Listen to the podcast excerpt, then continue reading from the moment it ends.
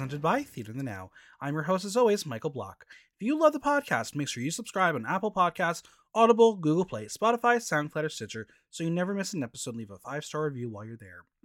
It's 2022, and in this new year, there is a new way to help support the podcast and keep the show going. Buy Me a Coffee is an incredible new platform where you, the loyal Block Talk audience, can say thank you to your favorite host all you have to do is show support with a few taps by leaving a little tip that's just like buying me a cup of coffee. And the great thing is, you don't even need to create an account. Visit buymeacoffee.com slash blocktalk and keep Block Talk going strong like a cup of coffee. And as always, follow me on Instagram at Michael Blocktalk, on Twitter at BlockTalkNYC, and visit theaterthenow.com for latest news, reviews, and interviews.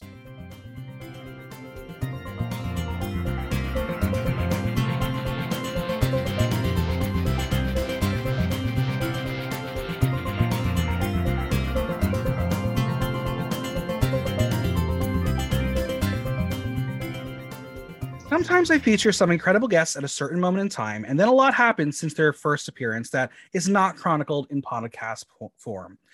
Now is the time to change that. This is an opportunity to have guests who have taken part in the quintessential Block Talk interview to come back and talk about what they've been up to and put a spotlight on some of their upcoming projects. Welcome to the first edition of the Block Talk Back.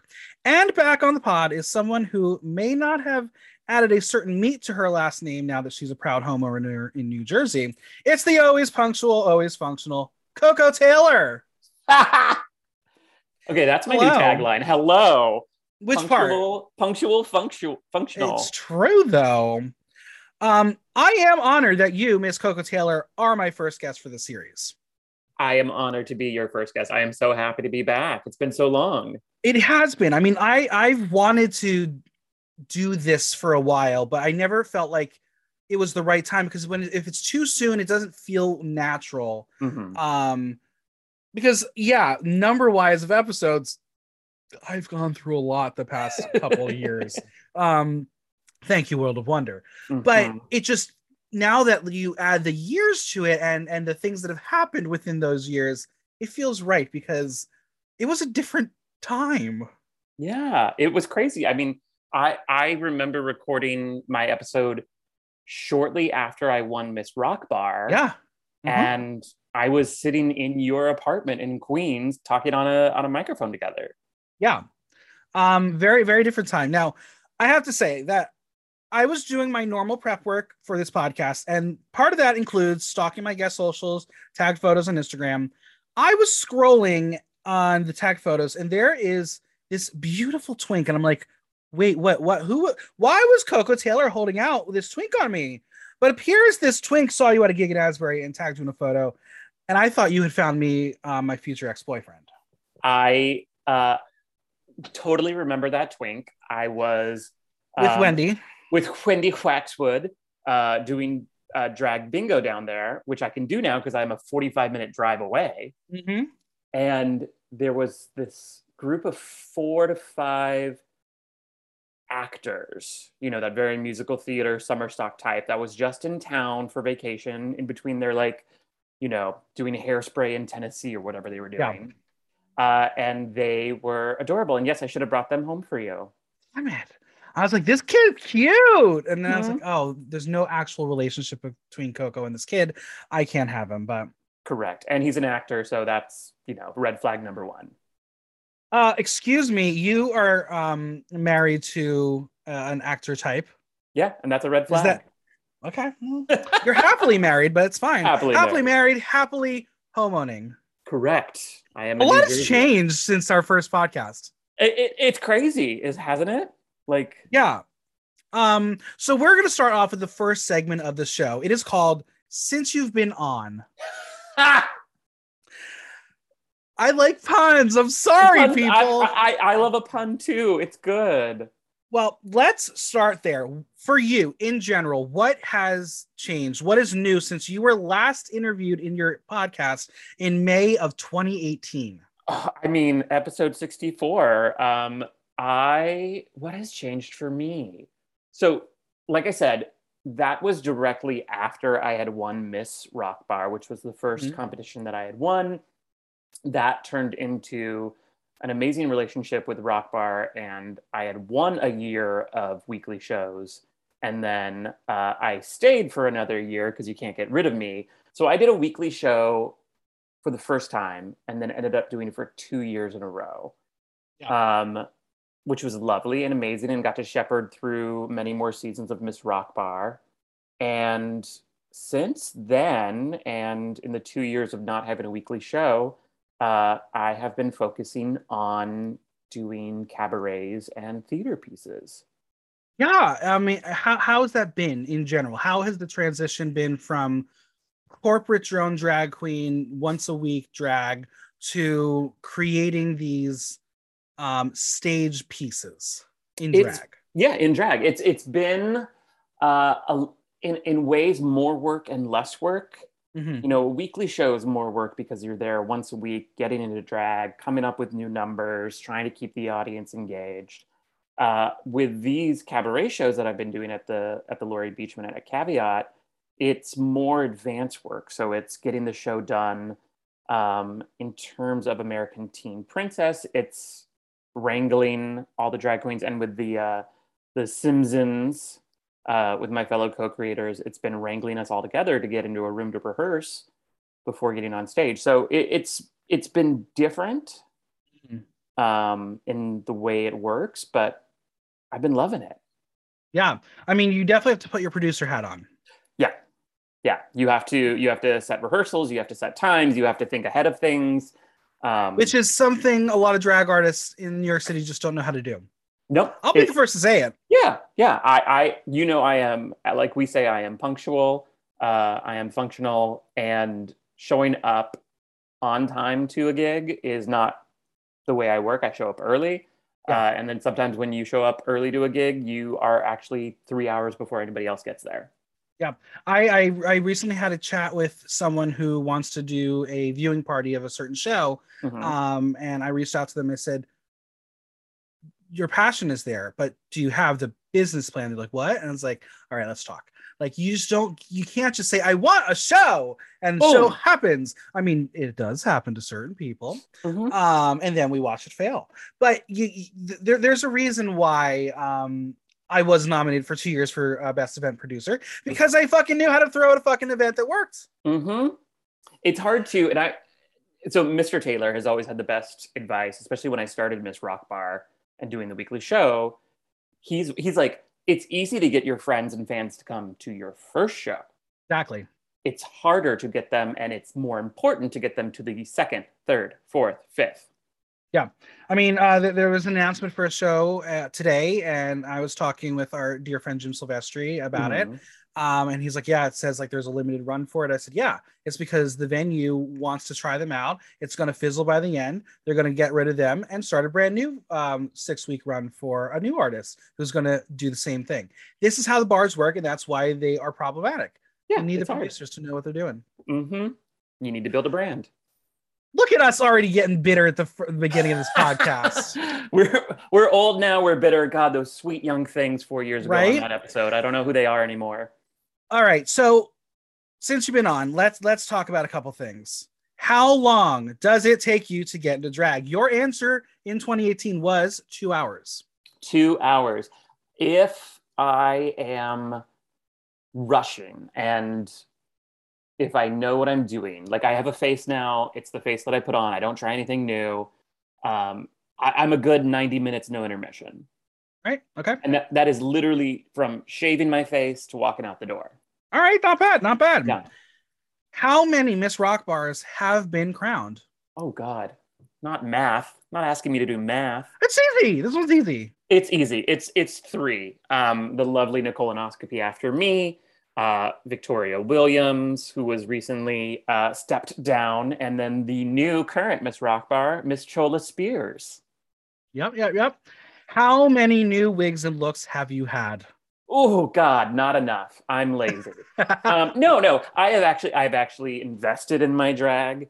Um, I've been working recently with uh, Miss Acacia Forgot of Forgot mm-hmm. Locks, uh, who did a whole part of it was I was doing a pageant, so I had uh, new wigs made for each category, but those had become my wigs Um, so let's say I've added like six or seven new wigs. All right. Um, and then I've settled on a silhouette that I have made for me in dress form.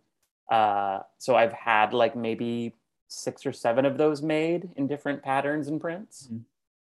Um, How many gay bars have come and gone? Oh God, oh God, don't make me try to remember. This is the in memoriam section in of this podcast. now I got to think of like Um, what died, like Fairy Tale Lounge, Splash. No, those were gone before that podcast. Those were gone before so, that podcast. Okay. So we have to say goodbye to um, boxers one, two, three, Mhm. four, five, seventeen.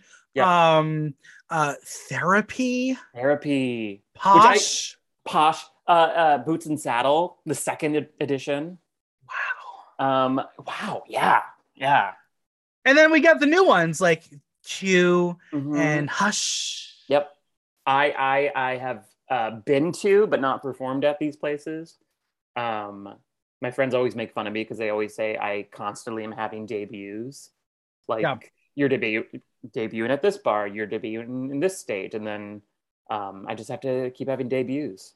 What did it say about the drag scene and the gay nightlife scene that bars can come and go so quickly? Or, I mean, let's be honest. When we first spoke, this was BC before COVID. We're in DC during COVID. Um, is that a factor too? Yeah, I mean, it, it. I will just say it is hard. It is hard to keep bars going. It's hard. There, there's a, there's a, a threshold. I'll say there's there's a point where you run long enough as a bar or as a drag show that you become a mainstay. You know, uh, like my my home rock bar. It is a mainstay. It has stood the test of time. Um, but there's a there's a threshold where you have to get there and before that you are on the precipice of you are in danger of closing down or um, having your show taken out from underneath you because no one's shown up Yeah. How many Glam Awards have you been nominated for? oh god that's that's a good question i know this year i'm nominated for comedy performer in addition to miss rock bar being a competition and something with members only boy last we get so many um last year was comedy performer and i think breakthrough artist the year before let's say five maybe Not bad, not bad. yeah Um, this is eight for me. Mm-hmm. Mhm, mhm, lucky mhm. number Yeah, hopefully, hopefully this one's gonna be it. But no, no, no. But but Button Bun and Money Sex Change are gonna win. It's fine. It's fine. It's a popular vote. I know how it works. Um, but I'm gonna look amazing no matter what. i'm very excited to see How many drag children have you had, and how many drag babies have come to New York City? How many have been Oh. born? God. Uh, born, I'm going to say infinity because we had so many Halloweens um, And so many COVID quarantine and so many. COVID quarantine moments. Um, I only have one child and they're not really around. Um, I have a very good friend, uh, a cisgender woman who wanted to do uh, masculine presenting drag. Uh, and so they became my drag son uh, by the name of Bathtub Jim. Uh, and did one or two things with me at Rock Bar and then moved back to the West Coast. So my children have left me already. All right, all right, all right. How many shows have opened at Lincoln Center Theater? Oh God. What was this, four years ago? Yeah, uh, Okay. May 2018. Let me put on my day job hat.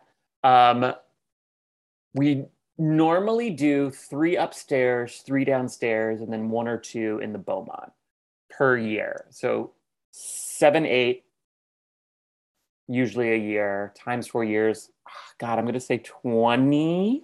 Okay, okay. Yeah. We had, some, we had How- My Fair Lady was a long run. So, Right. yeah. How has um, COVID affected your day job? Um, thank God Lincoln Center Theater has all the money in the world and kept us on. Uh, so I never went on hiatus. I never went on furlough. Um, I work in the marketing department, so we actually had a lot to do during the pandemic. We never stopped working. We had digital programming. We released full shows to be watched online, um, and now we are back and selling shows again. So um, while I'm not in the office, I'm still working from my uh, new home in New Jersey. Um, work has continued. which has been lovely. Do you have a work from home setup? I do. I do. We got a, a, a desk, which we did not have before, in a guest room, which is crazy because we did not have before. Um, but other than that, I don't have anything. I don't have like a crazy screen. I don't have um, like a snack drawer here. Mhm. Um, it's just my desk and my laptop. Have you asked Lincoln Center for a snack drawer? I have not. I should. I should. I should. I should have them send me snacks. Yeah, I mean, if they're going to have it at work and you're still working for them, they should give you the same perks at home. Yeah, exactly. We'll see. I'll ask for it. How many Marvel movies have been released? Oh God. So you don't have to give me the exact ones, but no. since then, what has been your favorite one? Now, I have not seen the last three. Okay. Uh, I have actually I- been really bad and not seen all of them either. Um, How dare although, you? no, no, I have. I think the films I have. It's the it's the shows that I haven't kept up on. That's fair. That's fair. Yeah, because there's a lot. But like, uh, right on Christmas Eve, I saw Spider Man. Um, I haven't seen it yet. I forget what the subtitle is. I always call it Spider Man Come From Away, which I know is not the film. Mhm, mhm. Um, Shang Chi, really loved. I'm going to probably watch that tonight. Um, Yeah. I haven't watched it yet. It- Um, it is and a I- and I know the Eternals is coming to Disney Plus. I think next week. That's the one that I missed. That's the one that I missed. So I will be watching that on Disney Plus when it comes in. Yeah. Um, how many Taylor ham egg and cheese sandwiches have you had since being in New Jersey? Are we just counting the ones I get when I'm out or the ones that I make at home? Because I started making them at home too. Oh, so you Yeah. know how to buy it now. You know how Oh, to go to the, the I- grocery stores in New Jersey and see a whole section of Taylor ham. That Oh, when you- you go to New York, you're like, what? What is this? there. You mean uh, at, ShopRite, my local ShopRite, where I can go right and always save. No, uh, I I uh, can get Taylor ham both in the log form and in slices. Uh, not in log. It's like a chunk. I know you don't. Okay, okay, okay. That's fine. No, so okay. That's how so- the delis do it. They cut it, the delis and it's cut it. and, but they use the deli slicer, so it's cut perfectly. If you do it at home, it's never gonna be perfect. So here's a here's a here's a fun recipe. Um, so I've had countless Taylor ham, egg, and cheese, uh, which I get the slices for. Uh, when I buy the chunks, I actually use it like spam. I'll cut it into chunks and put it into fried rice. So it's like a Taylor Oh. ham fried rice. Yeah, Okay, so it's called Jersey fried rice. Jersey fried rice. You know, Okay, okay, cool. I think you should market that. done. Um, I mean, especially like you, you and Mr. Taylor open up a restaurant or or a, a truck, um, a food truck. Yeah. there you go. There it is. that is. All right, so this is a question that I asked in the podcast. We're gonna see if the answer is still the same or if you have a new one. What drag artist have you yet to work with that is still that is on your wish list? Your answer then was Sutton Lee Seymour. Have you gotten to work with Sutton? No, I- so- I will say there there are two things that have prevented that. Uh, um, geography, both Yes. in her working mostly in Astoria and going to Mexico, um, and I mean she has such a strong co-creator already with Cacophony Mhm. um, that there's not really been an opportunity. But I mean, if she ever comes back from Mexico for an extended period of time and wants to be in a little theater piece, uh, I would love to. Right, so- stands. All right, fine. Let's get number two. Who's number two? Who, who's Yeah. maybe a new person that has arisen since that first podcast? First podcast, somebody, oh, somebody who I have seen around and is very smart and I feel like has similar uh, uh, thinking to me that I would love to work with uh, is uh, Hanukkah Lewinsky. Oh, yes, yes, yes. Yeah, like uh, she, I saw her at Drag Wars once. Um, I saw her at Pieces, and she's smart, and her mixes are so good. Plus, Mhm. she's a theater girl, so I She think is. uh, it, she would do very well in like a a, a long form Beechman show like I do. Well, there you go. There, there a new a new relationship to form. Who knows? Mm-hmm. This is a question that I asked you on the podcast. I want to hear your answer and- see how you feel about it. God, I feel like Is this the is drag- the game. I know, right? Is the drag scene still competitive? Are rivalries still building naturally? Yes. Yes. Uh, the drag scene is very collaborative in that everybody is helping each other, But what I've seen now that I've stepped away from the weekly gig world is how much people fight for them. And there are people who have them and uh, work very, very hard at building audiences. So they have them there every week. And there are people who don't have them who think they should. Some of them very obviously should. And some of them um, are begging for yeah. some sort of bar gig, weekly gig. Um, and it just makes me so glad that I'm not in that world.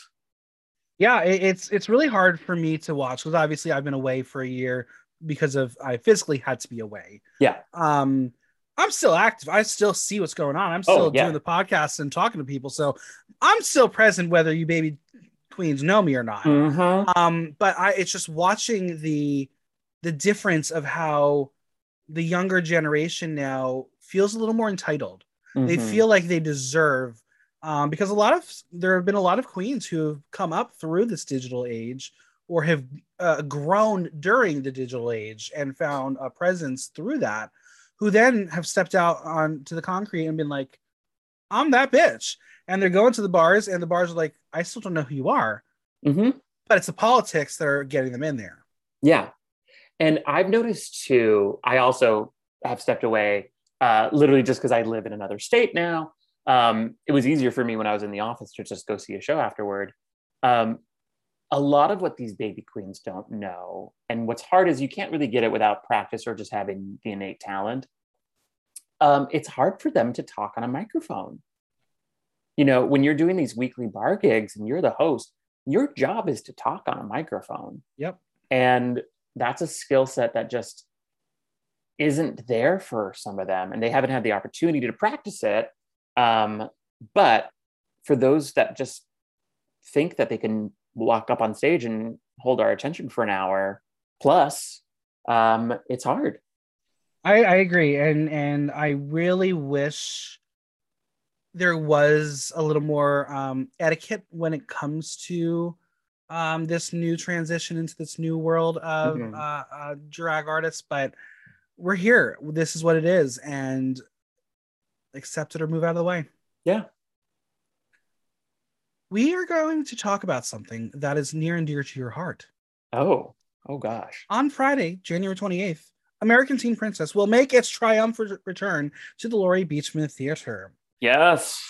American Teen Princess. Oh, um, yeah. Give us give us the elevator pitch. Tell us what the show is about. Oh yeah, sure. Uh, American Teen Princess is a drag parody of my favorite film and a queer camp classic, Drop Dead Gorgeous, which was a oh god 1999 1999 uh, mockumentary about beauty pageants in Minnesota.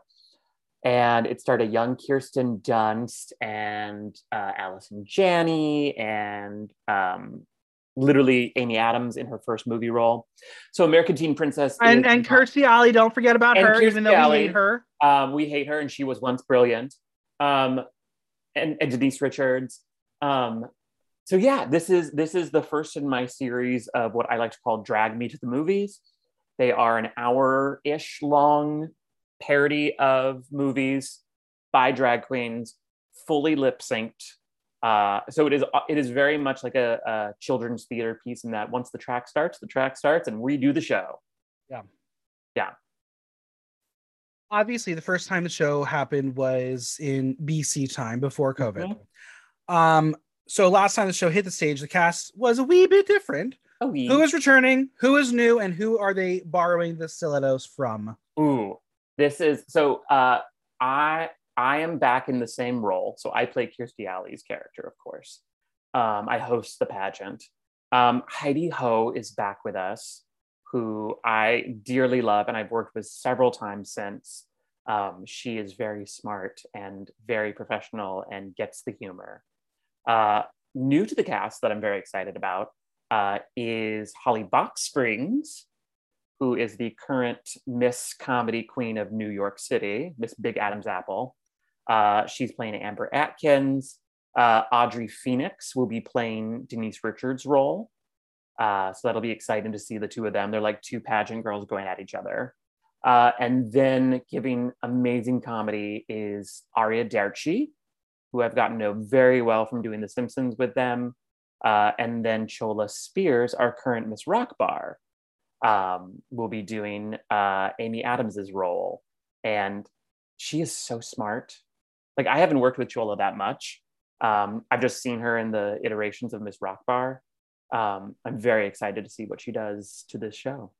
Now, obviously, the first iteration, you had a very specific cast. They were really great. They brought what they do to the show. Mm-hmm. Have you adjusted this iteration of the show for the new cast, or have you plugged them into um, the missing pieces? So they've plugged, they've been plugged in. The show is remaining the same, which is great because not a lot of people see saw it. We thought we were going to get more performances.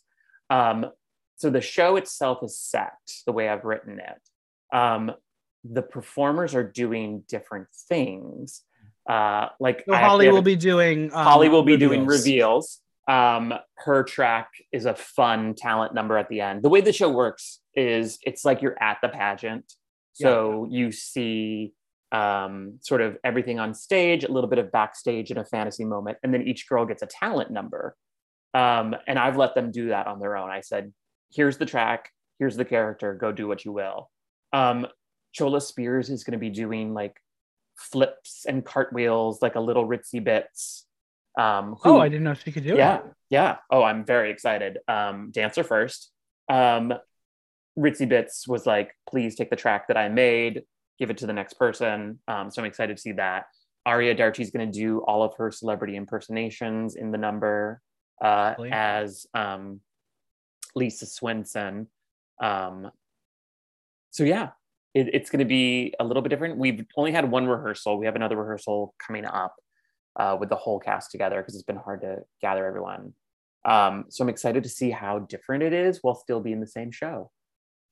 What makes theatrical drag so special? What makes theatrical drag so special? Well, I'm a theater kid. I went to school for theater. I did theater. I work in theater. I like it because it gives you time to connect with an audience. It mm-hmm. gives you time to develop jokes. In American Teen Princess, there are callback jokes, there are inside jokes. Um, there are songs that only people who know musical theater are going to know. Sure. Um, I'm very excited by the medium because it gives you more creative space as opposed sure. to a three minute mix in a bar. You've given us the elevator pitch. You told us the facts, the, the, the people, the things we need to know. But mm-hmm. why should we come see your show? Uh, you should come see my show because there's very little like it in New York. Mm-hmm. I was very inspired by Heidi Ho's First Ladies that she mm-hmm. does. Mm-hmm. Um, there's very few long form drag shows in New York that aren't specifically cabarets, people singing live. Um, you know, the amazing Miss Tina Burner's uh, live musicals, which are sung. Um, sure. There's very few people who do live, full lip synced, hour long shows. Um, you know, across the country, you'll see like Ginger Minj do um, her parodies. There's a lot of Peaches Christ out in San Francisco. Um, you should come see this one because if you love the movie, you're going to love the show. If you don't know the movie, you're gonna love the show and then go want to see the movie um, and if you need to find it i can lend you my dvd because it's missing now um, from all the streaming services uh, but you should just come see it because it's a different kind of drag it's different now have you been at the beechman since it's reopened? Do they still have risotto balls? They still have risotto balls. They still have my Sauvignon blanc. Yes. Uh, i am very lucky to be one of the two hosts of members only boylesque. Um, it's me and Miss Evita Loca, uh, and the way we are doing it in the uh, DC, the during COVID times, is uh, we have a space down town called the Caveat, where I've done a few of the shows, but she's going to cover those shows, and then I'm going to be hosting the shows at Beechman. So I've been very lucky to be back uh, just just the once now in December for the Christmas show and it was just lovely to be back in the space. Yeah. Well, when it's officially announced, you will potentially be back to the Beechman with a new show you are going to be calling Coco Taylor's a Real Drag. Tell us about this one woman show. Yes. So it, it's not officially announced, but it's kind of on sale. I'll probably announce it soon. Um, Spin Cycle, our producing partners, have given me the amazing opportunity to have uh, two performance slots in February. Um, and part of it was thinking that I would do another one of these drag parodies, uh, mm. forgetting that they take so much time to prepare. So I write them all. I uh, I put them into tracks. I put background video. So it takes me a long time. American Teen sure. Princess took me a good month. Um, so there will be another Drag Me to the Movies full cast parody. But in the meantime, I have uh, put together this one woman show that I'm affectionately calling Coco Taylor's A Real Drag, R E E L. Um, and it is a night of me skewering movies that made me gay. Naturally. Naturally. Um, mm-hmm. It's it's uh, this this iteration at least is three different movies. Uh, I tell you exactly how they made me gay, and then I do these almost like ten minute mini musicals of each movie. You clearly have a love that falls in the cross section of theater, film, and drag. Mm-hmm. Are there any hard parts to marrying the different mediums into one piece? Yes. So part of what I do is I make these mixes, I make these shows, and I use either music from the film itself or inspired by or connected to. And then I use dialogue from the film. And one of the hard things is one, finding everything. Yep. Don't tell the government, but I've done a lot of torrenting. Um, the other thing is balancing the funny mm-hmm. and the true to the form. You know, I could do a really faithful recreation of, you know, some movie, let's say Romeo and Juliet, but that's not funny. Yeah. Making it fun. It's like a snatch game. It's like a snatch game. Exactly. You can either do it really true to form and be like an amazing impressionist, or you could be funny. And the amazing thing is being able to marry the two. And that's the hard thing. Absolutely. All right. So we have a new segment here for this show. It's called Just Three Things. Before the show, I asked you to send me three themes or topics. And now we're going to dive into those topics, kind of just free form. We're just going to spitball, talk about what we want to talk about for each of them. Right. Um, I'll let you lead them. And we're going to yeah. start off with, and it's a great segue uh, from what we just talked about gay movies. Gay movies. Uh, so I, I'm going to tell this story in a real drag. So uh, be prepared to hear it twice. Um, but my local blockbuster, which is how you know how old I am, I'm pretty sure to this day was owned by a gay man. It was middle of California, farm country, and yet somehow had this amazing section of, I think, I think then it was called independent cinema. Of course. But on the shelves were uh, Trick, Birdcage, Broken Hearts Comedy Club, uh, all the like the entire season of Queer as Folk on VHSs, um, all these things that were part of the gay cinema.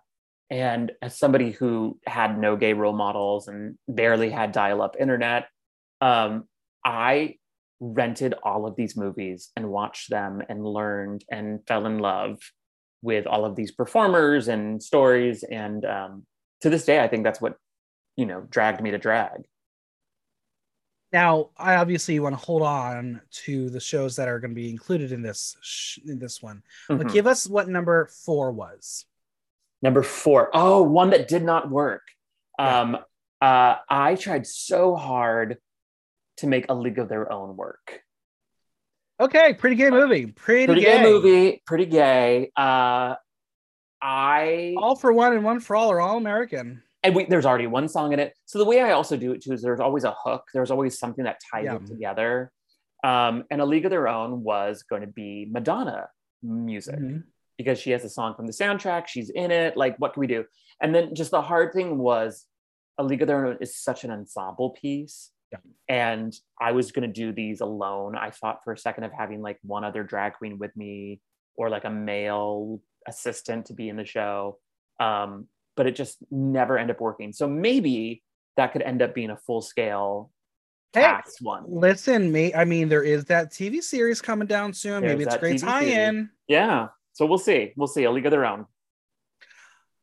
now gay movies nowadays there are lots of them um Mhm. one of the things that has uh, uh, been very controversial for some time is casting you know straight men in gay parts we're, we're, we're veering away from that a little bit Mhm. um why is it such a difficult thing to cast gay actors in gay parts Um, I think it's are they too gay Uh, They're too gay. They're too gay.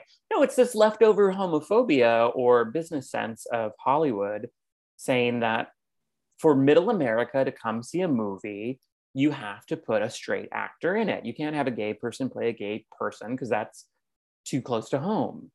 Um, you know, it's the same way that in Hairspray, you can't have Edna being played by a woman because, you know, it, it's difficult to think of a, a, a woman being made fun of because she's large, being made fun of because she thinks she's ugly.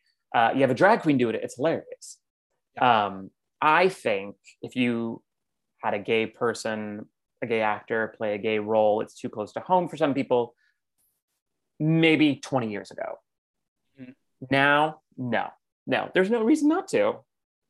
I mean, look at look at what's happened. We we, we are having Christmas movies be gay themed. With with the with the very out and proud Michael Urie playing a Did gay. you enjoy person. Single All the Way? I have not even seen it.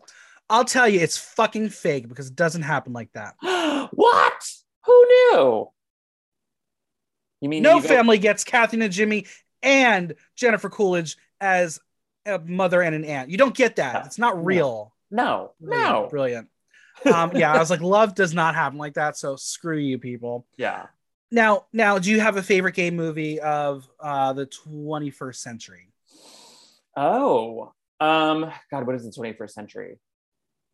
That that's this decade or last decade? Mhm, This one. This decade. This decade. Oh God. Um, I'm trying to think. I mean, what are the big? I mean, I liked Call Me by Your Name. Um, or there has the animated remake Calamari by Your Name. Calamari.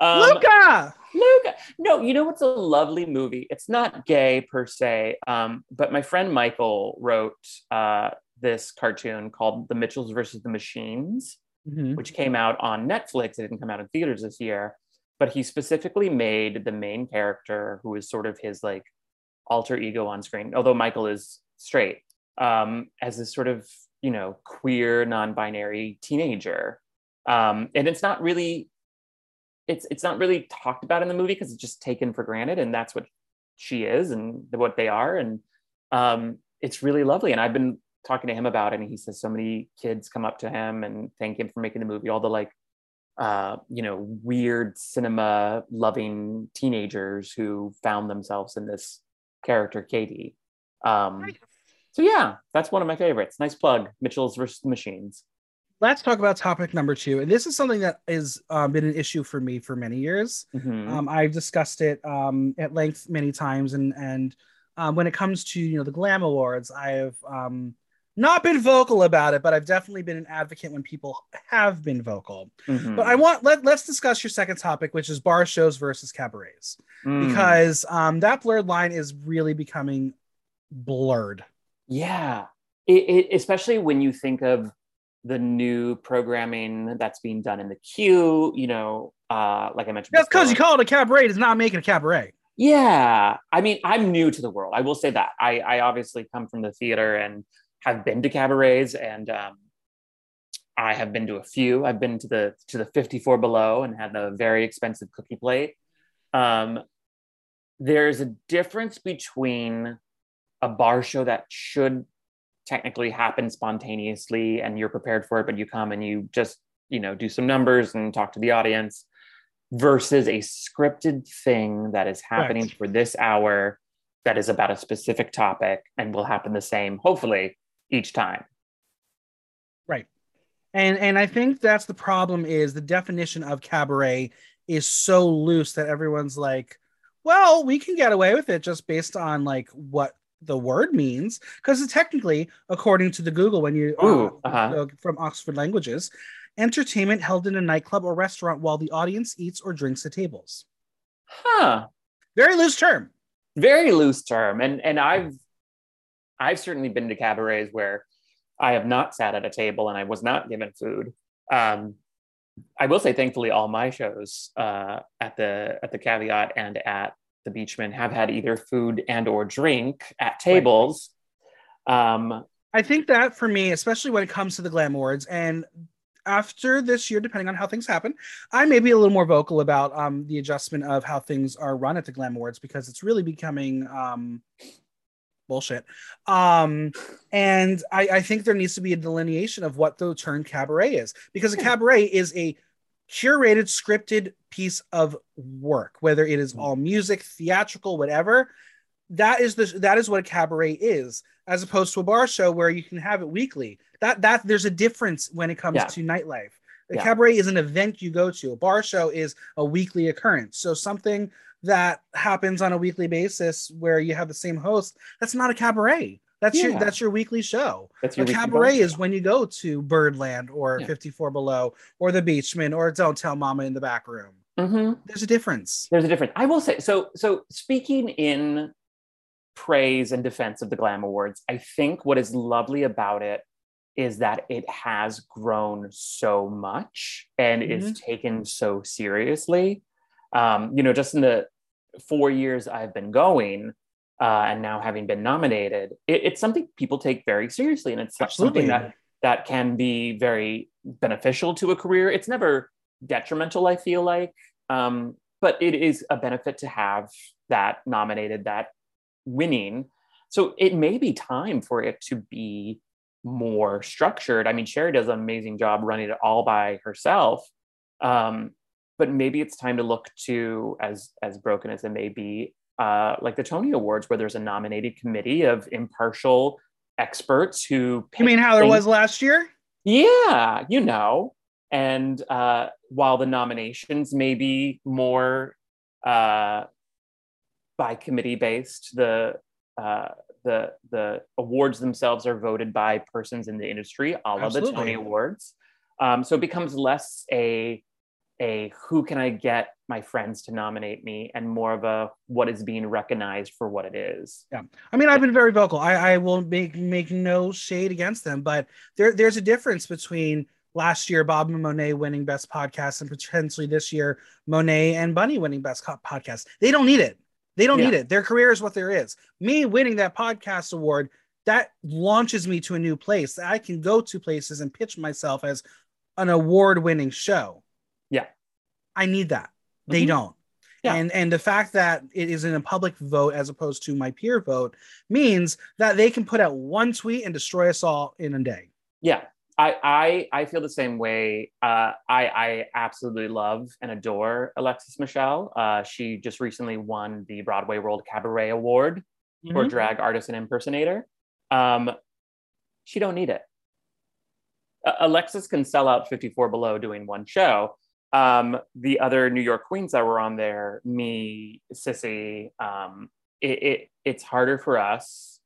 You know, I got to pull teeth to get people to come to shows sometimes because I don't have drag race on my right. on my tagline. Um, so yeah, I think there are people who it would be better for them to have the credentials. As I like to say, they don't go here. She doesn't even go here. All right. Topic number three Broadway today. Broadway today. Oh gosh, what a state. I um don't know what Broadway today is anymore because um pre-COVID, post-COVID, during COVID, everything COVID related has affected Broadway, mm-hmm. I think, so negatively. Mm-hmm. And I think the joy of what Broadway was diminishes by the second because we've taken all this time to to be retrospective and to think and to try to change and then see no change happen and then see these voices get livid and taint the the um the the industry as they should be and still no change happens. What what is going to make broadway come back to life? I think i think it's going to take more time than we want.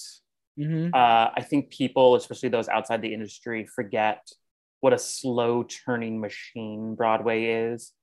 because at the end of the day, Broadway is not, you know, a, a, a monolith. It's individual people. It's you know Andre Bishop in charge at Lincoln Center Theater. It's you know these commercial producers like Matt Ross who wants to bring a show to a to a theater.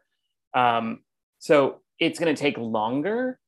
I think we are going to have to get past, and thankfully we do, the pandemic to where people feel comfortable coming to the theater and theaters are more full in order to have more chances taken. Um, I will say, I, I think there are amazing things coming. Uh, I'm so excited for a Strange Loop to be coming to Broadway.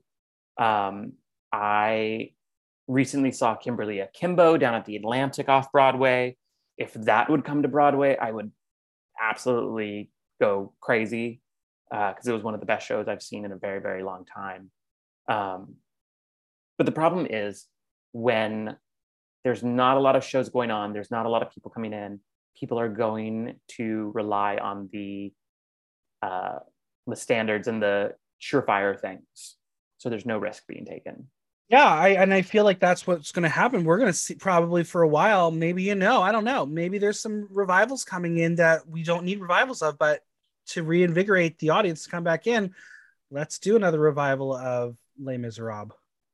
Oh God, I've avoided it so far. Please, please don't make me avoid another production. But you, but you know what I mean. It's like we're going to get those things that are Broadway, yeah. Yeah. as opposed to those things that are challenging the mm-hmm. future mm-hmm. of theater.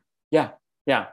I I wasn't here for it, but I hear it was very similar to after 9 11, mm-hmm. where people were afraid to come to New York and they needed just surefire things. And I mean, I love the show, but one of the reasons we got Mamma Mia and Mamma Mia had such staying power was right after 9 11. People just wanted to go to the theater, clap, dance in the aisle, and yeah. then leave. I mean, I remember I told the story recently on the podcast about um, how after 9 11, there was going to be the revival of Into the Woods. Yeah. Originally starring Billy Porter as the witch. Mm-hmm. 9 11 happened. That's too crazy. Have a man play a witch? No, no. no. Vanessa Williams goes in.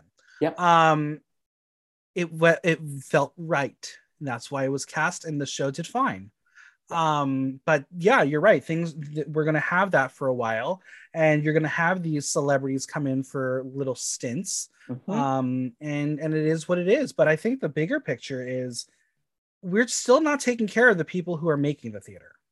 Yeah. Yeah. It it, it astounds me to this day that artists have to live in between shows especially seen over the last two years when there are no shows going on what do they fall back on? Mm-hmm. um, playwrights you know live on commissions to do shows but there's no living wage for them between shows. Right. Um, there's not a lot in this country as opposed to other countries with national arts programs that sustain artists between their shows hard. It's really, really hard, and I don't know what the right answer is. But yeah. um, when you have someone who's like, you know, the the the ruler of the Broadway saying, "Ah, you have terrible swings and understudies, and that's why the shows aren't good." Yeah, not gonna look, not a good look. I think she needs to resign. Not a good resign. look. Yeah, time to resign because uh, you're not even a theater person. Maureen, I'm not a theater person. If there is one jukebox musical that you wish could come to Broadway, oh, why do you have to bring this up?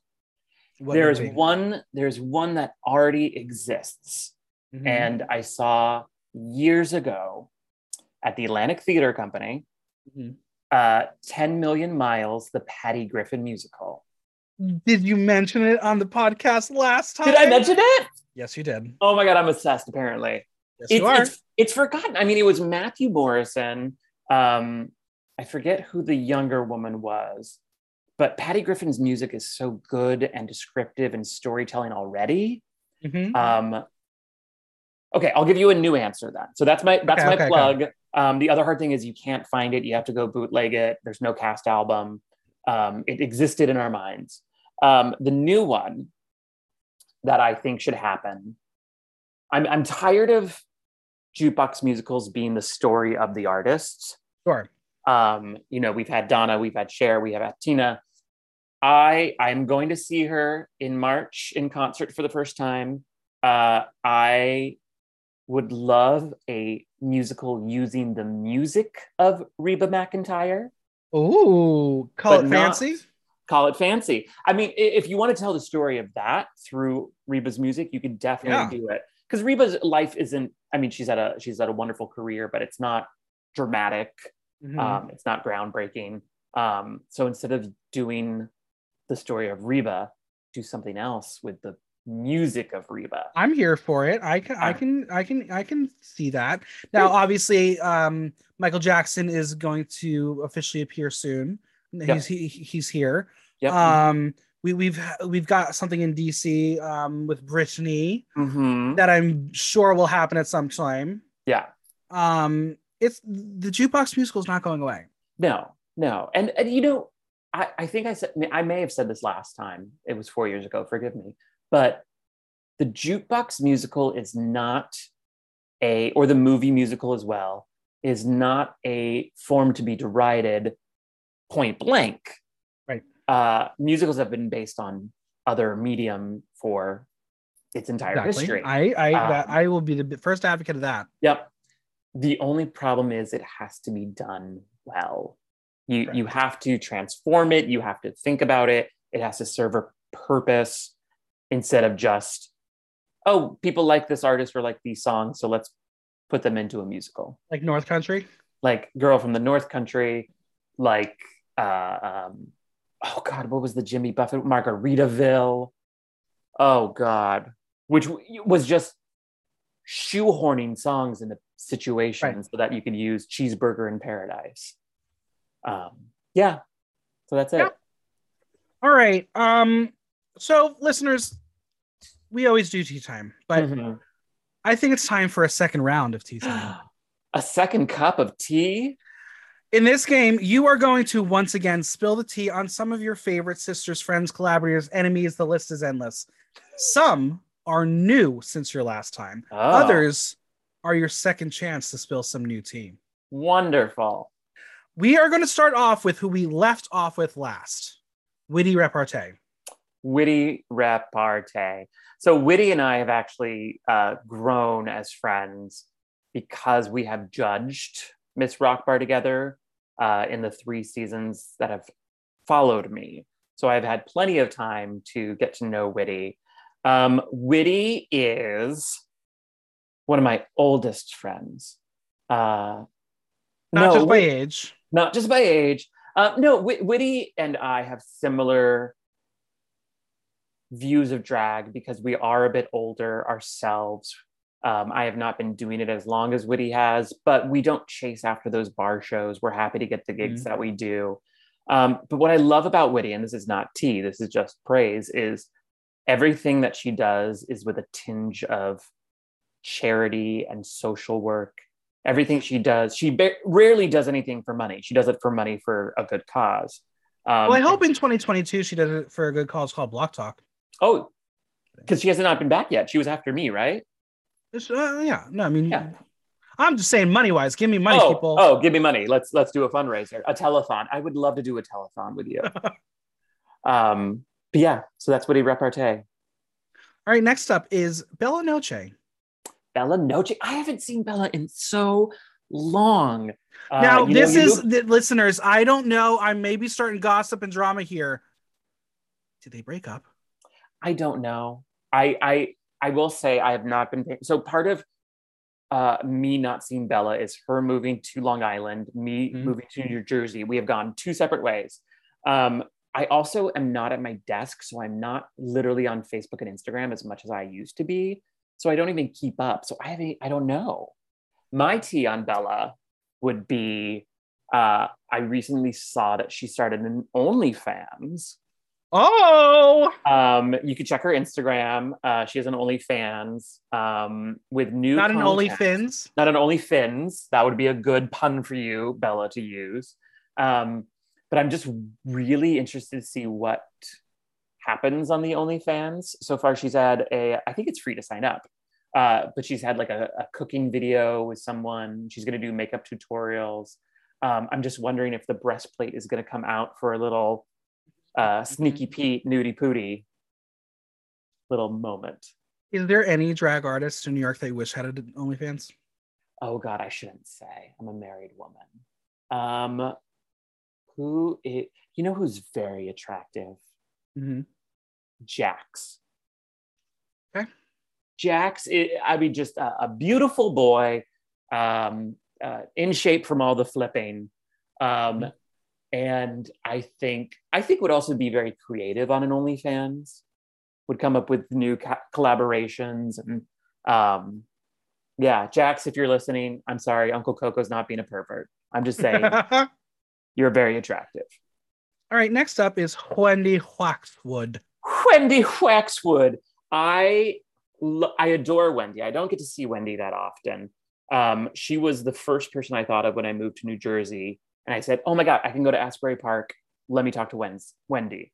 Um, Wendy, let me think. Oh, so this is this is some tea from when we did the show down in Asbury Park, which I would love to do again next summer.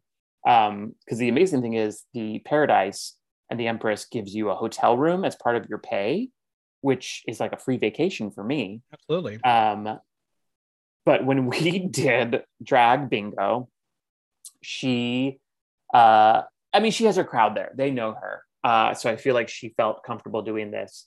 Um, but she did the ladies who lunch. Mhm. Um, and she specifically did the Emily Skinner version from the um, Hal Prince review.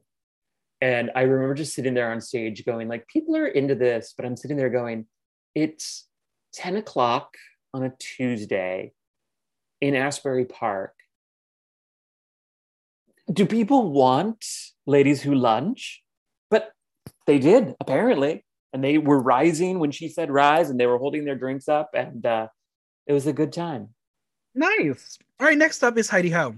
Heidi Ho, Heidi, Heidi, Heidi Ho. Heidi is uh, uh, a dear friend now. I have done a, a Saturday with her and my my dear, dear DJJ Clef Glam Award uh, winner um, over at Pieces. Um, and what I love about Heidi is she knows her audiences.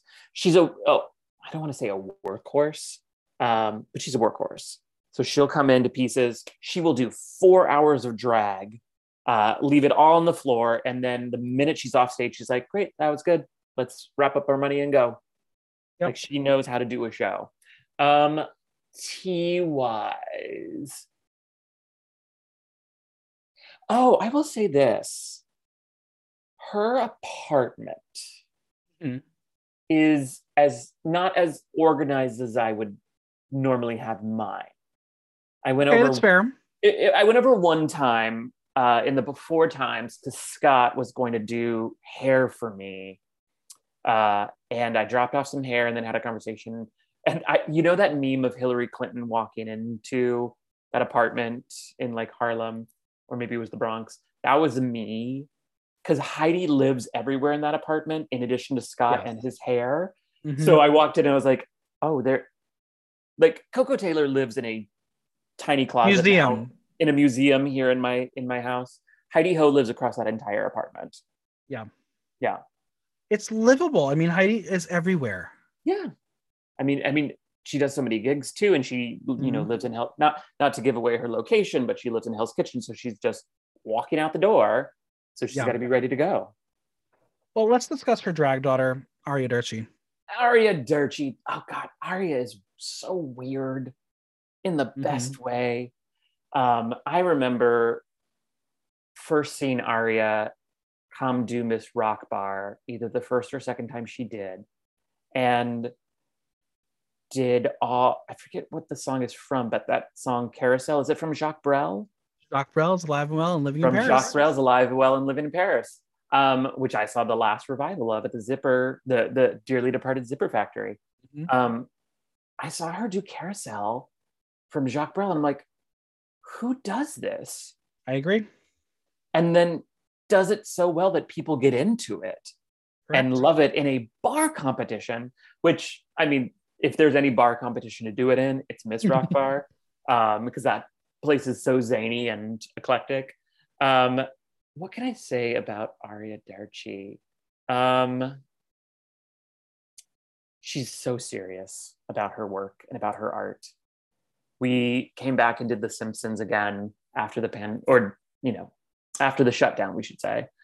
And we were doing The Simpsons again, and it was sort of like putting on an old pair of gloves and doing the show. We had one rehearsal beforehand, and she was freaking out backstage because she had not shaved the back of her neck for the Bart wig and was freaking out. It was like, what can we do? Can we pull it down? Do I, can, does any have a razor to do it? And I'm like, girl, it's a Simpsons drag show. They're going to like you no matter what. No one's paying attention to the back of your neck. But she took it very seriously. And that's, I think, uh, what makes her so good. She takes, she takes everything she does very seriously. True. How about some tea on Pussy Willow? Pussy Willow. Uh, my my my favorite, second favorite, third favorite. Um, don't tell my Simpsons children. Um, Pussy Willow is the kindest person I know. Literally calls to check in. Um, I another one that I'm like, you take your art very seriously. Um, like you have moments and beats behind things. Um, I'm trying to think if I have any tea on pussy. I don't really. Nothing, nothing, nothing incriminating or anything like that. All right, all right, no tea, fine. Let's Yeah. get some tea on Andy Starling then. Oh, Andy Starling. Andy is um, another corporate drone like me. Um, and I love to work with them and like leave our day jobs working in, uh, you know, fashion for him and theater for me, and then uh, go put on dresses and be be pretty little queens. I shouldn't say little. We're both we're both tall. Um, Andy Starling. I- feel like I'm going to say this about every Simpsons actor, but we, they're very serious.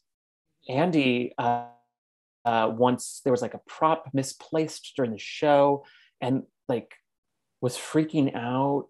And again, I'm like, nobody knows it's going to be missing but you. If you go out without, you know, um, uh, cigarette bouquet for the wedding, no one's going to know except for you because nobody else has seen the show before. Um, but The very- actor inside. it's the actor inside. You you don't lose your prop. I think we ended up finding it, but um, yeah, I just adore Andy. And again, a vintage queen who appreciates the the olden days that we may or may not have been alive for. All right, Sissy Walken, let's hear it. Sissy Walken. Sissy Sissy is somebody who has such an amazing mind for drag. And one of the reasons why I, I got inspired to do the shows that I do is because she, you know, had the idea for The Simpsons. I and I here's the tea. I shouldn't say had the idea for The Simpsons. I should say had the 1000 ideas for The Simpsons. Um, editing down Sissy Walken is one of the hard things. I remember we came back from from not doing The Simpsons and did it again down at the Caveat, and it's a new space, and we're trying to do it, and we're trying to make it work, theater work style, and um, you know the audience is about to come in. We have like five minutes to set things, and she goes, "Oh, we should do something new for the opening," and I'm like, "Sissy, no, no new ideas. The show's in five minutes. No." And it, we thankfully ended up not doing it. Um, but that's my. Was it a good idea? It, it was if we had at the time it was going to be a Okay. chorus line reference at the opening and we're going to have Okay. our headshots become their headshots and um it was Next it was time. great next time I, I always like to say with these things uh when we do the broadway version that's what will, Yeah. will happen All right, what do you got on Miss Audrey Phoenix? miss audrey phoenix um probably one of the uh uh marvel fans to rival myself Mm-hmm. Um, she's one of the reasons I have not done a Jean Grey look yet, is because she has done it so well. Um, Audrey, what's my tea on Audrey? I will say, now that she's out of her day job, it's harder to get a hold of her. really? Yeah. Like I I with this American Teen Princess cast, because everyone's in different places, or um, oh, that's my other tea on Aria Derci. Get a phone girl. She she does not either. She I forget if she doesn't have a phone or doesn't have a phone plan right now. So you have to get her when she has Wi-Fi. It's the it's a whole mishigas. Um, so getting the American Teen Princess, I literally send out a message on a group to a text message, a Facebook Messenger, and an Instagram DM all at the same time, and say, "I know you're going to see this multiple times. I just have to get um, so getting a hold of Audrey Phoenix has been fun. She technically hasn't come to rehearsal yet she wasn't available for the last one. Um, so we're going to have her first rehearsal on Monday um, and plug her into the show, which will be fun because she's my daughter. What kind of tea has changed on Misty Mountains? Misty Mountains. Misty Mountains. You know what I've learned about Misty Mountains? Misty Mountains is a dirty, dirty whore mm. in the best possible way. Yes. Um, I've done a couple of brunches with Misty at La Pulperia and had the best time. But one time I came in and she's like, "Yeah, you know, I uh, I had a show in the Bronx." And I'm like, "One um, in the Bronx? Okay, great." Um, but she's like, "I had a dick appointment on the way there, and I couldn't decide if I was going to stay in drag or not." And that's when I realized, oh, oh, you are a single lady out on the town, whereas I am not. That's something you have to consider that I have never considered in my life. True. But good for you. Good for you.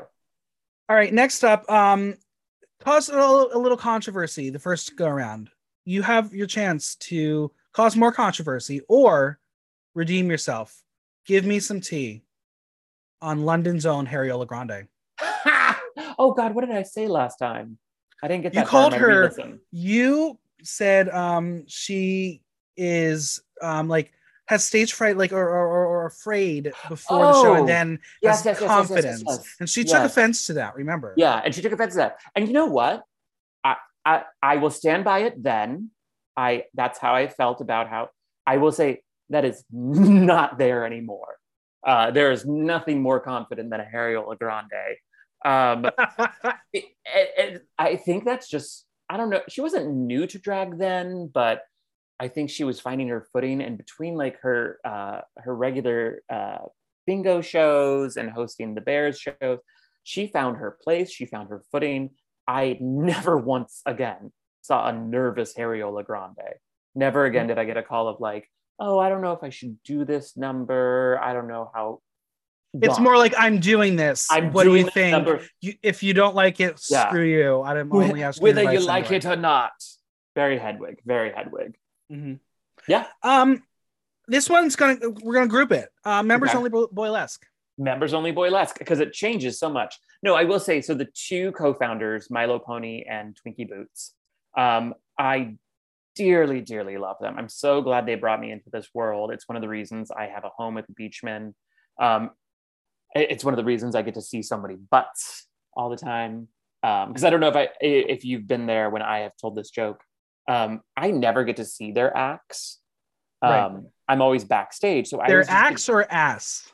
Both. No, I get to see their ass. I never get to see the front of the of the numbers sure. Sure. I only see the back. Um, so I, I I would really dearly love to see how they look from the front. Um, what's the T? Um, let's see.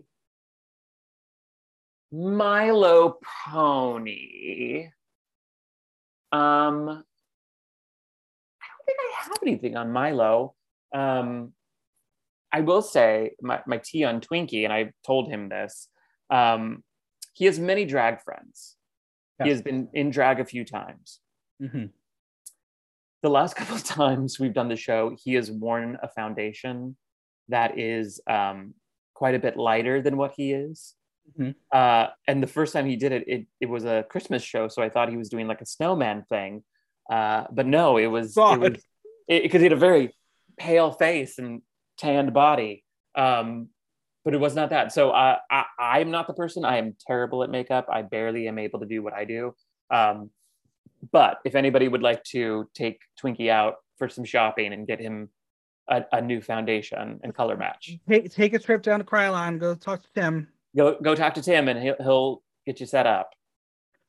All right. Next up, the the original host of Members Only Boylesque, the queen of the drag race, Jackie Cox. Oh, you mean Drag Race is Jackie Cox? Yeah. Oh, Aunt Jackie, my favorite Aunt Jackie.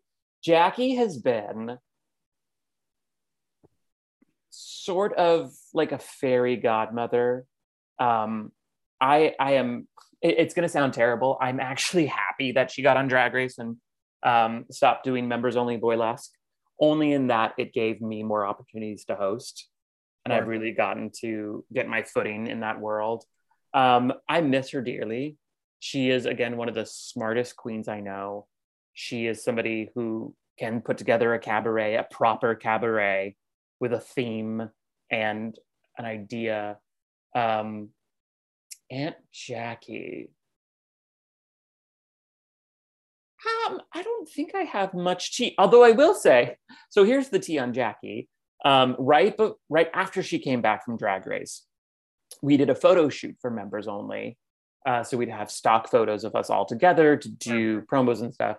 Uh, and it was out at the photographer Michael Kraft's house here in New Jersey before he moved down down south. Um, so I got into like half drag and then got on a bus with Twinkie and Milo to New Jersey.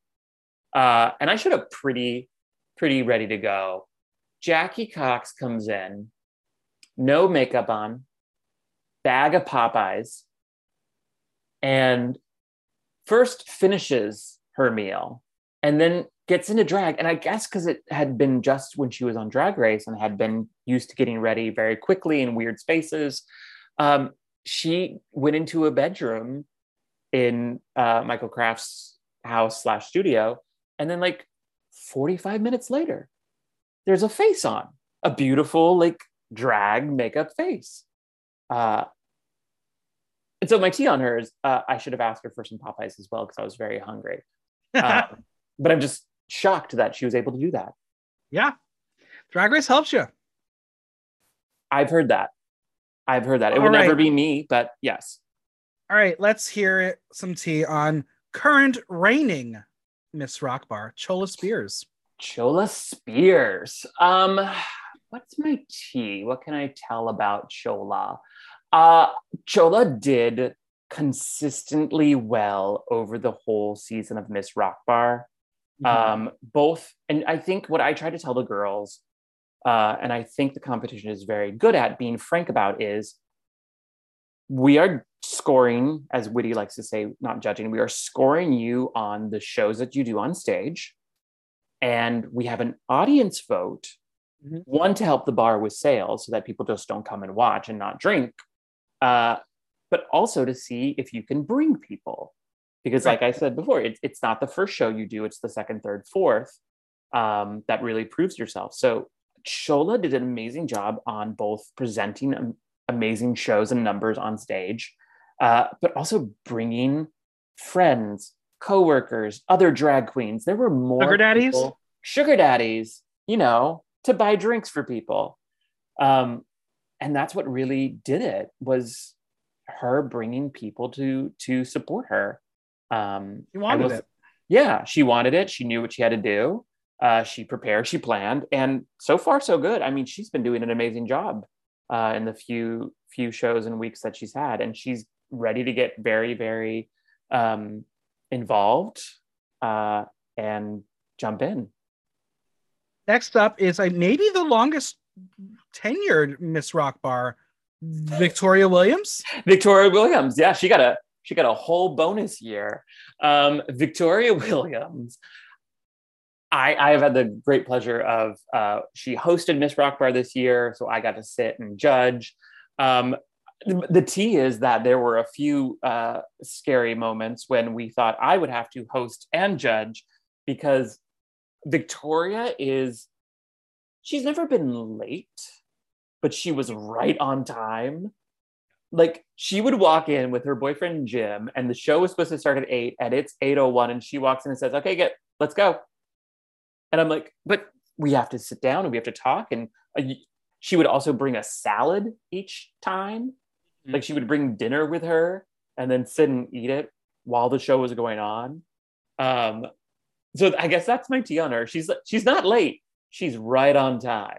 Right on time. All right, we're gonna end it with how could we leave out Nicolonoscopy? The colonoscopy. God, I miss that booger. That like she is you don't guess it by looking at her. Because I will say I love her makeup. She started doing hair now. She has amazing wigs. She's thriving in Oregon, which I hate because I hate that she's not here. She's a weirdo. Oh yeah. If you get to know Nicole outside of the shows and sometimes in her shows, she's a weirdo. Yeah. I mean, your, her mixes should tell you that. Yeah, when she does the the Kentucky Fried Chicken and a Pizza Hut fast food medley with the dance moves, and she tries mm-hmm. to make everyone do it, you just go, "Who are you?" And you love it, but it just doesn't make sense with the way she looks. And that's what that's that's called camp. And that's called camp. We all change, but sometimes it takes the people around us to really note that change. We are going to do a segment called Friendly Encounters. I've asked a couple of your pals to send me a little message about how they've seen you change since the last time you were here. Oh my God. Welcome to your life. Um, I have them. I'm going to let you pick the order. So do you want number okay. one, two, three, or four? Let's go with number three. Okay, number three. This is from Twinkie Boots. Oh. This is what I have to say about Coco Taylor. When I say she is still the same bitch, she always was. I mean, to say she entered the drag scene in New York with the same energy and drive that she still has to this day, and has always been one of the most reliable, professional, congenial, helpful, and fun queens to work alongside in nightlife. Coco has always strived to elevate herself, and what I have witnessed in the years since she started to is just that ease and effortlessness on the mic, polish and precision in her makeup and costumes, and has some of my favorite mixes of any of the New York queens. I've gotten to watch Coco go from competition queen at the West End and Rock Bar to hosting members only Boylesque monthly shows, and it's been a joy to be part of. She's funny, she's smart, and she will have your back and vouch for you if you are a good people. So I love her. Oh my God. That's so sweet. Yeah. Now I feel terrible about the tea I spilled on his foundation. That's why I keep this after. Oh. Um, all right, number uh, one, two, or four. What Let's go for two. Number two is from the colonoscopy. All the way from I've, Oregon? I've always admired her ability to marry theater and drag so beautifully. She's always known who Coco is and has stayed true to it. She's so professional, smart, and her mixes are just brilliant. She's always been so kind, and her support has always meant so much to me. I am proud to be your Miss Rock Bar sister. Oh, well, that's adorable too. I'm glad I didn't say too much bad about her. One or one or four. Where are we going? Oh God, we're going to for four. All right, this is from Witty Repartee. Oh God. I met Coco Taylor when she was a contestant in the second season of the Miss Rock Bar contest. I've seen her grow from a raw performer, though one with creativity and passion, into someone who is confident, funny, and camp. She can take the temperature of an audience and know exactly which number will work next and draw from her arsenal of brilliant, witty, perfectly camp and yet still modern mixes to deliver. She is unafraid to take chances to play scenes and is at ease as an MC or a single number guest star and makes everyone glad that she's in the room. Okay. That that was very sweet. I am surprised shocked. I mean, you've done the same. I'm I'm surprised she did not uh, complain about me not live singing. That's Woody's number one complaint about me. Mm-hmm. And finally, number one. Number one. Harry Grande. coco Taylor, where should I start? Please stop doing drag. No, seriously. You have been an amazing support throughout my drag journey, and I thank you for that as well as some of my first opportunities. I'm so proud to see how you've progressed and enamored at how your creativity keeps on expanding to new projects. You continuously push yourself further and further. I hope I'm still doing that when I'm 45 too. Love you, sis. Kisses. God, I hate her. God, I hate her so much. I, I feel like I just blew out the sound system laughing at that. Oh, God. I wanted to do this because again, this this podcast is bringing my guests back, and I can take note of what I've seen my guests do, but it but there is there are so many other people who have seen my guests grow, and I think it's kind of special to hear what um, everyone has to say about you. Okay, that was lovely, and thank you so much. I feel like I really should quit drag now because now I'm like on the high, and like people like me, and I've just gotten the Legend Award, and I should just leave. Um, and I say continue it, and whoever I know that you do next, I want in. All right. We'll see. I mean, I, the the second I got Ariola's, she's like, "When are you booking me?" I was like, "Fuck you! ah, you got." I can't afford the I can't afford the international data. I can't. Exactly, exactly. All right. Well, we're still going to do fan corner. So I got two fan corner questions for you. Fan corner. This is from Chola Spears. oh. What are some mistakes you feel queens make during their come up years? Mm. Oh, there could be so during their come up years, especially. I will say uh, there's two sides. There is um, not taking opportunity that's given to you if there is a charity gig, if there is a guest spot, if it doesn't pay that much, if you know um, you don't think it's if you think it's below you and you don't take it, that's an opportunity lost. That's somebody who did not see you. That's somebody who did not get to work with you. Uh, the flip side of that is not knowing your worth. Mm-hmm. Queens who are taking uh, tip spots for shows that don't have tips, queens that are doing um, any number of things that are below you as an artist um, that will set you back as well i always say so th- this is uh, mr taylor's rule of three uh, a gig can either grow your fan base pay well or be fun mm-hmm. and for you to make it worth your while it has to have two of the three yeah. very few gigs will have all three some will have none as long as you have at least two of the three, it's worthwhile. Absolutely. This is a question from Ari Derci. Mm. Can you elaborate on your faith? Oh, yes. So I think this comes from uh, we had a rehearsal. Aria was not there because she was still in Indiana, uh, but we just had a rehearsal for uh, American Teen Princess, at, and we had free space available to us to rehearse in at my church. Mm-hmm. Uh, I have gone to a Lutheran church down in the East Village for about 10 years now. Uh, I am actually the church council president uh, and is also where Mr. Taylor works. Um, my faith, I will say, is fluid as it should be. It goes in and out. Uh, what I like about where I go is the community and the routine of being there every Sunday. It's super progressive, super queer friendly, if not just queer forward.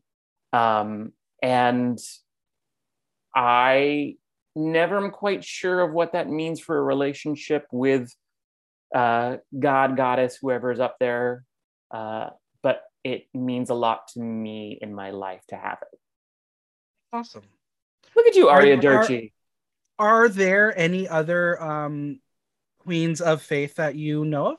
Yeah, um, actually, Candy Samples, mm-hmm. um, another uh, charity queen. Uh, she is a Episcopalian, mm-hmm. Uh, whereas I am Lutheran, and we are sisters. Those two religions. Um, and then I'm trying to think if there's anybody else. I know Marti, Marti Gould Cummings, the honorable. Um, uh, oh god, what what is the, um, verified? Uh, Marti Gould Cummings goes to um, um, Middle Collegiate, which is uh, a friend sister church of ours. Um, I'm trying to think if there's anything else. I mean, maybe I should just start a show. There you go. Like, you know, Protestant queens. I'll do all Amy Grant, um, and maybe like one Tammy Faye. All right, all right, all right. Yeah. So you know how this works. We where I usually have my previous guests ask my current guest a question, but we're gonna yes. do something different. We're gonna have you answer the question you asked my next guest. Oh. This is a question from Coco Taylor from 2018. Oh my gosh. I don't know who that is anymore. You've been on the show, so we're gonna see how you do. Okay. If you could go back to a pivotal point in your life, what would you tell yourself? That's the question you asked. So I want oh, Coco wow. to answer it now. Was... Kind of crazy for that to be the question to ask now. Yeah. Um I, I am so glad I've had the journey I've had if I could go back to when I first moved to New York, I actually wish that I had started drag earlier. Mhm.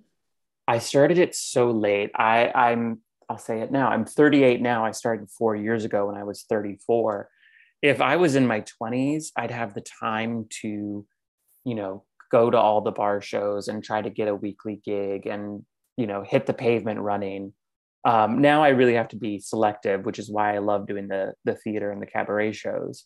Um, but if I was back when I first moved to New York, I I would have jumped in feet first. Yeah. Yeah. I like that. Well, again, you've been on the show before. You know what I do. I ask, you tell. Well, now you get the chance to ask me anything. Mm, Michael Block. Michael, Michael Block talk. Uh, first question. Um, how do you like your Taylor ham? Oh, I am very, very different than everybody else. I do not get egg on my sandwich. It's only Taylor ham and cheese. What? Taylor ham, Taylor ham and cheese on a scooped out sesame. I don't like fried egg. Okay. Okay. And when you go to most delis, they only do it with fried Right. egg. Yeah. Yeah. yeah. and I don't feel like ever asking for scrambled eggs because it always gets messed up, and I don't like how they do it. Blah blah blah. So I only do Taylor ham and cheese. Taylor ham and cheese on a scooped out sesame. I'm Mhm. going to order that and I'm going to call good. it the Michael Block. I'm going to try it. Mhm.